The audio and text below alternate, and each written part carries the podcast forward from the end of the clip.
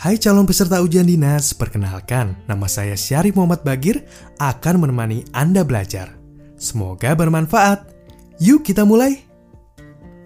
Sekarang kita masuk ke materi Undang-Undang Dasar 1945 dalam kurun waktu kedua.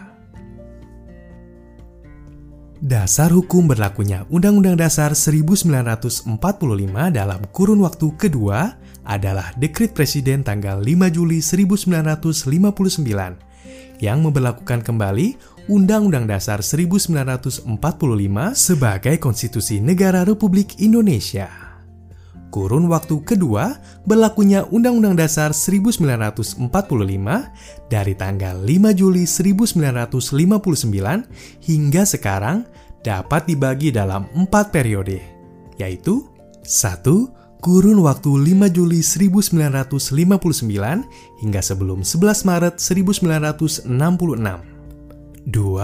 kurun waktu 11 Maret 1966 hingga 21 Mei 1998 yang dikenal dengan masa Orde Baru.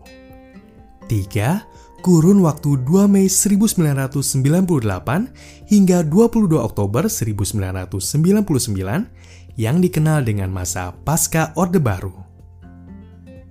4 kurun waktu 22 Oktober 1999 hingga sekarang. Penjelasannya, 1. Kurun waktu 5 Juli 1959 hingga sebelum 11 Maret 1966. Terjadi pemberontakan G30S PKI. Sewaktu terjadi pemberontakan G30 SPKI, kondisi negara Indonesia memprihatinkan, khususnya di bidang ekonomi, politik, dan hukum. Akhirnya, pemberontakan PKI dapat digagalkan. 2. Tri tuntutan rakyat atau tritura. Dengan dipelopori oleh pemuda atau mahasiswa, rakyat menyampaikan tritura, yaitu 1. Bubarkan PKI 2. Bersihkan kabinet dari unsur-unsur G30 SPKI 3. Turunkan harga-harga atau perbaikan ekonomi 3. Surat Perintah 11 Maret atau Super Semar Pada tanggal 11 Maret 1966, Presiden mengeluarkan Super Semar kepada Letjen Soeharto untuk mengambil langkah-langkah dan tindakan untuk mengamankan negara. Lahirnya Super Semar dianggap sebagai lahirnya Orde Baru. 4 pelaksanaan Undang-Undang Dasar 1945 dalam kurun waktu 1945 sampai sebelum 11 Maret 1966. 1. Lembaga-lembaga negara belum dibentuk berdasarkan undang-undang sebagaimana tercantum dalam Undang-Undang Dasar 1945. 2. Hak budget DPR tidak berjalan dan pada tahun 1960 Presiden membubarkan DPR karena DPR tidak mau menyetujui RAPBN yang diajukan oleh pemerintah. 3. MPRS mengangkat presiden seumur hidup. Dan 4. Ketua lembaga-lembaga tinggi negara dijadikan menteri-menteri negara.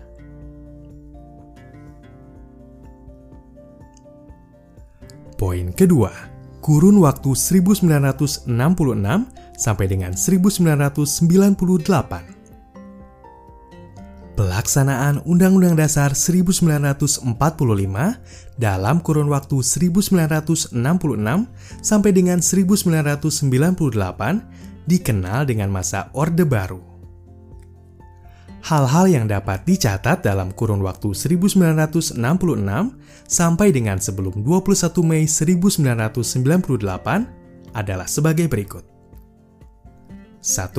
Sidang Istimewa MPRS tahun 1967 Pada tahun 1967, diadakan Sidang Istimewa MPRS yang menarik kembali mandat MPRS dari presiden pada saat itu, yaitu Insinyur Soekarno. Selanjutnya, mengangkat Jenderal Soeharto sebagai pejabat presiden. Hal ini diatur dalam TAP MPRS nomor 33 garing MPRS garing 1967. 2. Sidang Umum MPRS tahun 1968 Pada tahun 1968, diadakan Sidang Umum MPRS yang mengangkat Jenderal Soeharto sebagai presiden tetap sampai terpilihnya presiden hasil pemilu. Hal ini diatur dalam TAP MPRS nomor 44 garing MPRS garing 1968. 3.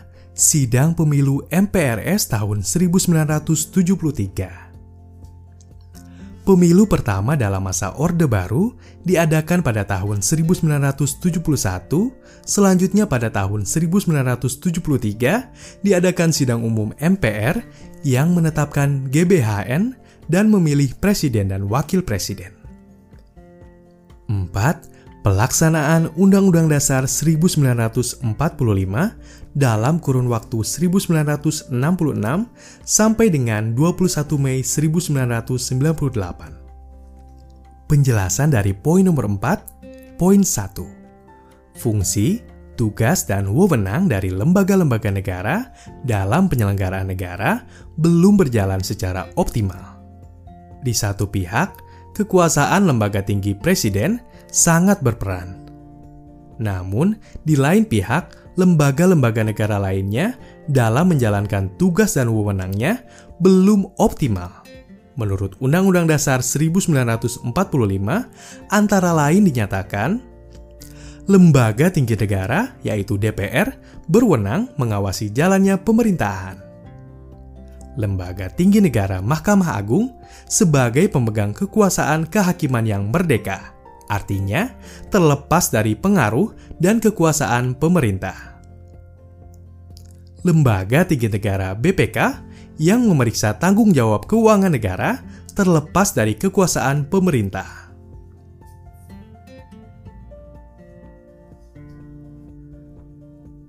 Penjelasan poin 4 nomor 2 Dikeluarkannya TAP MPR nomor 1 garis miring MPR garis miring 1983 dalam pasal 104 dinyatakan bahwa MPR berketetapan untuk mempertahankan dan tidak akan melakukan perubahan terhadap Undang-Undang Dasar 1945. Ketentuan yang tercantum dalam pasal 104 TAP MPR nomor 1 garing MPR garing 1983 telah dicabut dengan TAP MPR nomor 7 garing MPR garing 1998 tanggal 13 November 1998 karena tidak sejalan dengan pasal 37 Undang-Undang Dasar 1945 yang mengatur perubahan Undang-Undang Dasar 1945. Penjelasan poin 4 nomor 3. Dikeluarkannya TAP MPR nomor 4 garing MPR garing 1983 tentang referendum di mana dinyatakan bahwa MPR berkehendak mempertahankan Undang-Undang Dasar 1945 dan apabila MPR hendak merubah Undang-Undang Dasar 1945 harus melalui referendum. TAP MPR nomor 4 garing MPR garing 1983 telah dicabut dengan TAP MPR nomor 8 garing MPR garing 1998 tanggal 13 November 1998 karena tidak sejalan dengan pasal 37 Undang-Undang Dasar 1945 yang mengatur tentang perubahan Undang-Undang Dasar 1945 pada tanggal 21 Mei 1998, pemerintahan Orde Baru berakhir. Pelaksanaan Undang-Undang Dasar 1945 sesudah tanggal 21 Mei 1998 hingga 22 Oktober 1999. A. pada tanggal 10 sampai dengan 13 November 1998 diadakan sidang istimewa MPR. B. Pada tanggal 14 Oktober sampai dengan 22 Oktober 1999 diadakan sidang umum MPR hasil pemilu 7 Juni 1999 yang menetapkan 1. Mengadakan perubahan pertama Undang-Undang Dasar 1945 yang ditetapkan tanggal 19 Oktober 1999. Dalam amandemen ini, perubahan yang penting adalah dibatasinya masa jabatan presiden paling banyak dua masa jabatan dan dinyatakan bahwa pemegang kekuasaan pembentuk undang-undang adalah DPR, bukan lagi presiden. 2. Memilih dan mengangkat presiden dan wakil presiden. C. Dalam sidang tahunan tahun 2000, diadakan perubahan kedua Undang-Undang Dasar 1945 yang ditetapkan pada tanggal 18 Agustus 2000 dan dalam amandemen ini ditegaskan tentang fungsi DPR, yaitu legislasi, anggaran, dan pengawasan. Untuk melaksanakan fungsinya, DPR mempunyai hak-hak yaitu hak interpelasi, hak angket, dan hak menyatakan pendapat. Penyempurnaan pasal 18 tentang pemerintah daerah, penyempurnaan pasal 28 ditambah pasal 28A sampai dengan pasal 28C tentang hak asasi manusia, dan penyempurnaan pasal 30 tentang pertahanan keamanan. D. Pada tahun 2001, MPR dalam sidang tahunan tahun 2001 ditetapkan perubahan ketiga atas Undang-Undang Dasar 1945. Dalam amandemen ini, perubahan yang sangat mendasar antara lain 1. MPR tidak lagi memegang dan melaksanakan kedaulatan rakyat. Dengan demikian, MPR bukan lagi sebagai lembaga tertinggi negara. 2. MPR tidak lagi menetapkan GBHN 3. MPR tidak lagi memilih presiden dan wakil presiden, tetapi hanya melantik presiden dan wakil presiden hasil pemilihan umum secara langsung oleh rakyat. 4. Presiden dan wakil presiden dipilih langsung oleh rakyat. 5. Presiden dan atau wakil presiden dapat diberhentikan dari jabatannya. 6 MPR hanya dapat memberhentikan presiden dan atau wakil presiden atas usul DPR berdasarkan keputusan Mahkamah Konstitusi. 7. Dengan tegas dinyatakan bahwa presiden tidak dapat membekukan dan membubarkan DPR. 8. Adanya lembaga baru, yaitu DPD, Mahkamah Konstitusi, Komisi Yudisial. 9. Adanya bab baru tentang pemilu. 10. Penyempurnaan pasal 23. E.